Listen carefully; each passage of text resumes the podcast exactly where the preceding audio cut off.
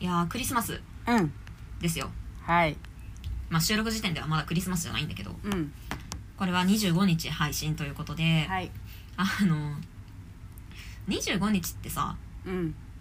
なんかクリスマスいつも不思議だなって思うのが、うん24日が本番みたいな雰囲気ないあれーあれなん なんなんなのわかんない なんかさ私高校生の時スーパーでバイトアルバイトしててうんで24えその12月に入ったらさ、うんそこら中にサンタだのさなんかあのキラキラの何なんていうのあのキラキラの飾りとかさ、うんわーっていキラろキんラなところに うくんっついてくっつけてるわけようん店内のいろんなところにさ、で24日で24日にあこれ明日片付けなきゃねっうんて先輩のパートさんが言ってたうんえでも明日クリスマス本番だよねって思って、うんでもああそうですねとかって言っててう、んで実際25日うんバイト行くと、うんそれをもうなんかさ一生懸命さベテランのさパートさんがさもうグワーってすごい勢いで巻き取って て25日の午前中よ うそんれさなんか夕方とかに作業始めるんだったら分かったんだけど、うん今と思って、うん今日本番じゃなないのっうんうんていうのが結構なんか高校生の時のアルバイトで衝 撃だったんだよなんか なんか分かるの,、うんあの今考えれば、うんお正月の飾りうんとかおせちとかさスーパー売らなきゃいけないから、うんだからその正月飾りが正月っぽい内装にしといた方が売れるっていうのも分かるんだけど、うんなんか結構その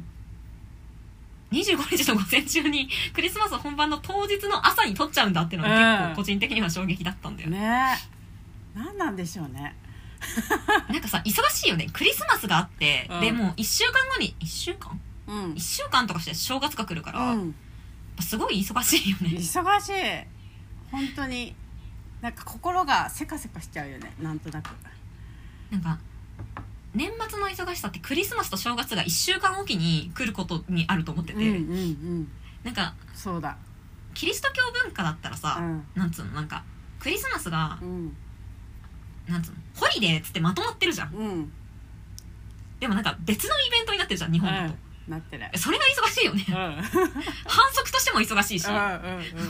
マーケティング的にも忙しいし、なうんか普通にこう消費者としても忙しい気持ちにさせられるよね、んねみんな無宗教なのにねほぼ ね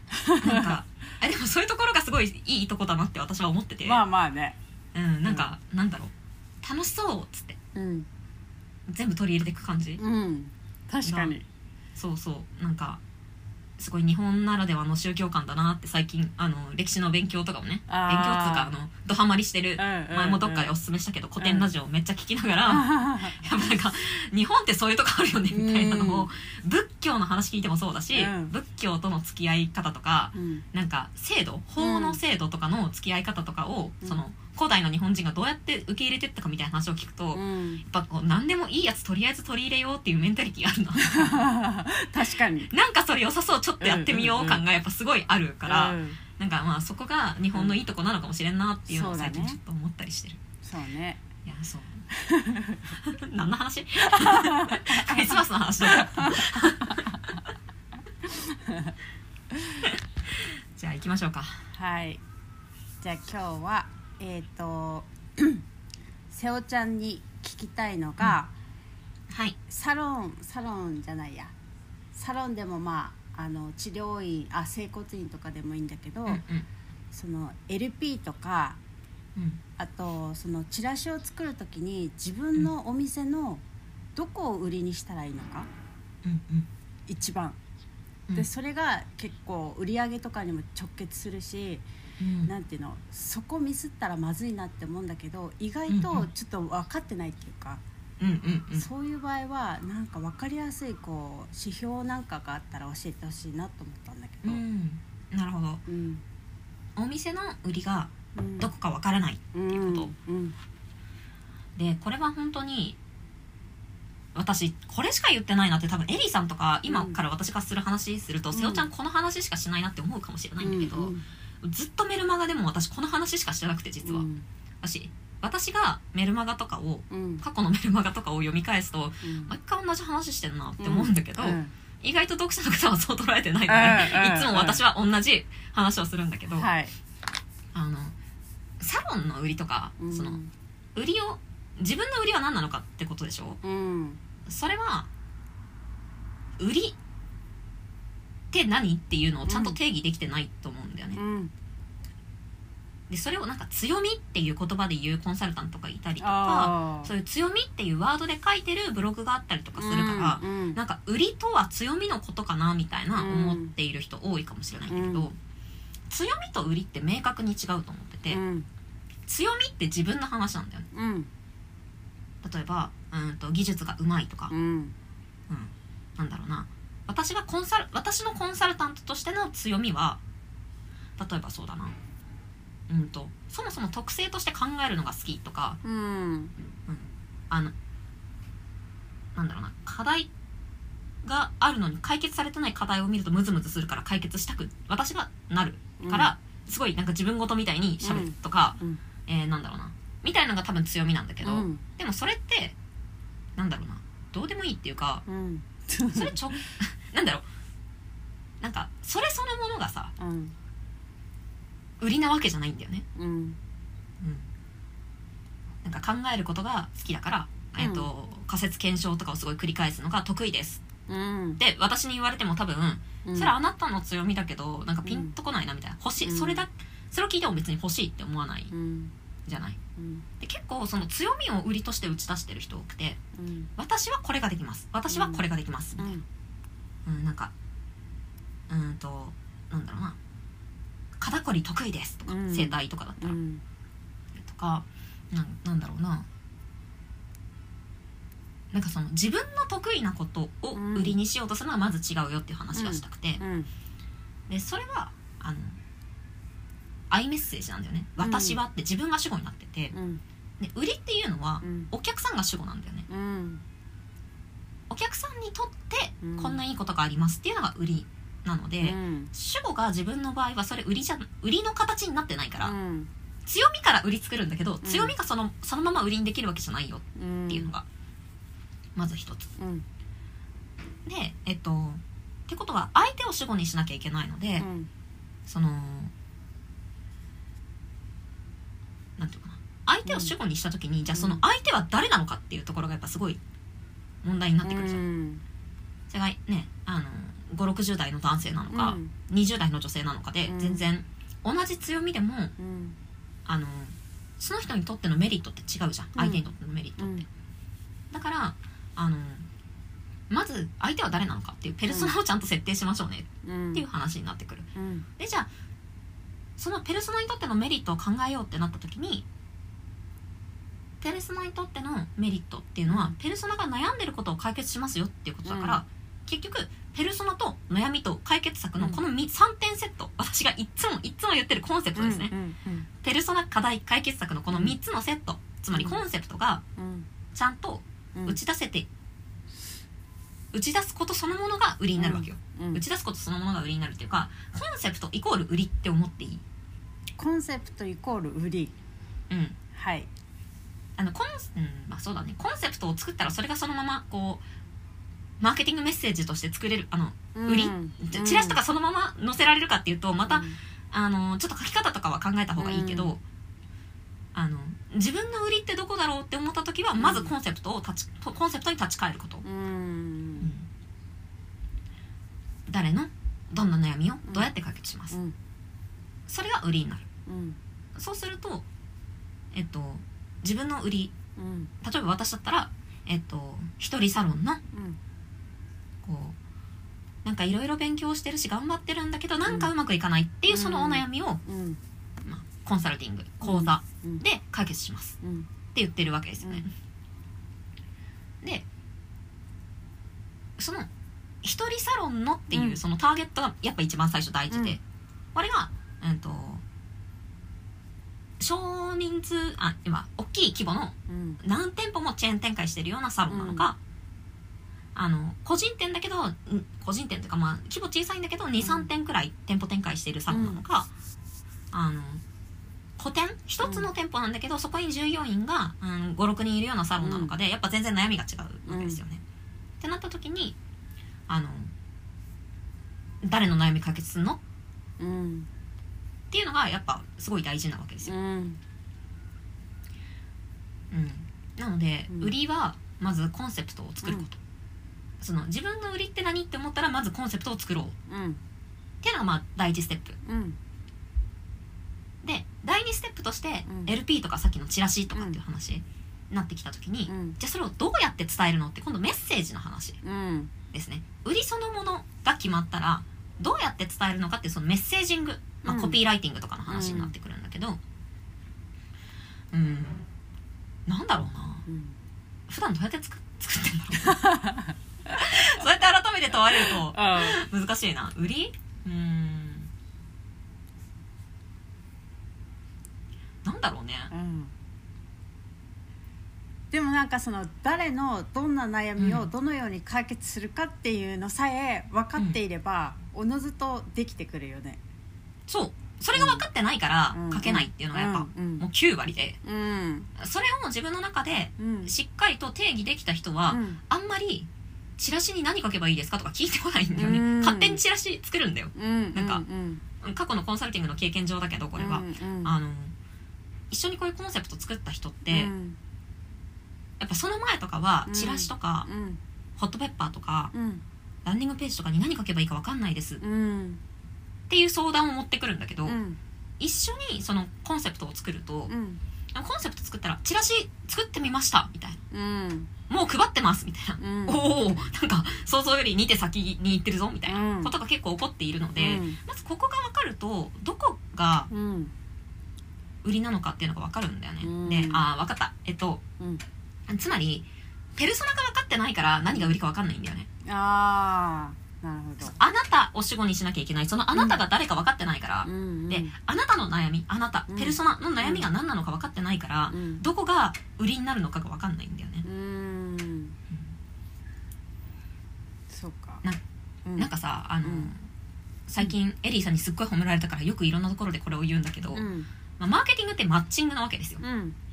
そのマッチングだっていうことを考えた時に、うんやっぱりこう誰とマッチングしたいのかっていうのがすごい重要でう、んね、多分恋愛とかでもそうなんだと思うんだけど、うんうんでこれ聞いてる人は男女比で言うと女性の方がこの前アナリティクス見たら多かったので、まあ、ちょっと女性に女性があーってなりそうな例を言うと、うんなんかさこうナンパとかうんナンパじゃなくてもうんなんかこう下心を持って近づいてきた男性がさうんなんか俺休日はなんかキャンプ行ってうんみたいな、うん聞いてねえよみたいなこと言 ってくるじゃん言ってくる人いるじゃん、うん多分そういう経験をなんか女性に生まれたからには、うん一度や二度くらいなんか経験あることが多いと思うんだけど、うんめっちゃうざいって思うじゃん、うんあれうんあそれなんだよねペルソナが分かんない状態で、うんこれ売りかなって思って、うんマーケティングメッセージ発信するのって、うんもう完全にその状態なわけ、うん休日はキャンプ行って、うん時計はなんとかで みたいな、うん車はなんとかで、みたいな聞いてねえわみたいな 死ねみたいななるじゃんなるね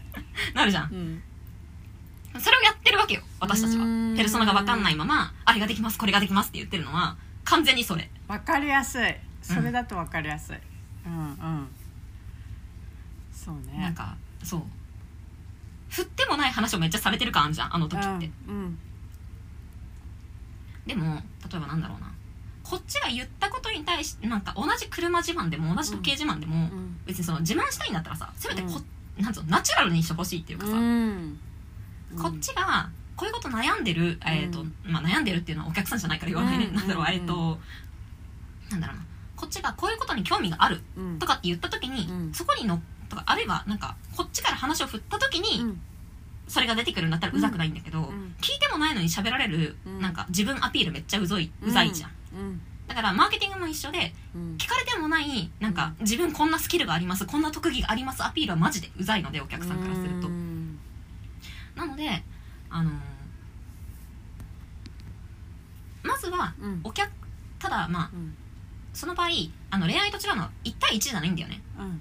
そのせ接客業としてその目の前にお客さんが来てくれたら1対1でいけると思うんだけど、うんこれ悩んでますあうんじゃあ私これができますっていうマッチングが生まれるんだけど、うんで多分それはこれ聞いてる人だったらみんなできると思うう、んでもあのこと1対多になるじゃんうんこういうチラシとか LP とかのメッセージって、そうなった時はあの相手が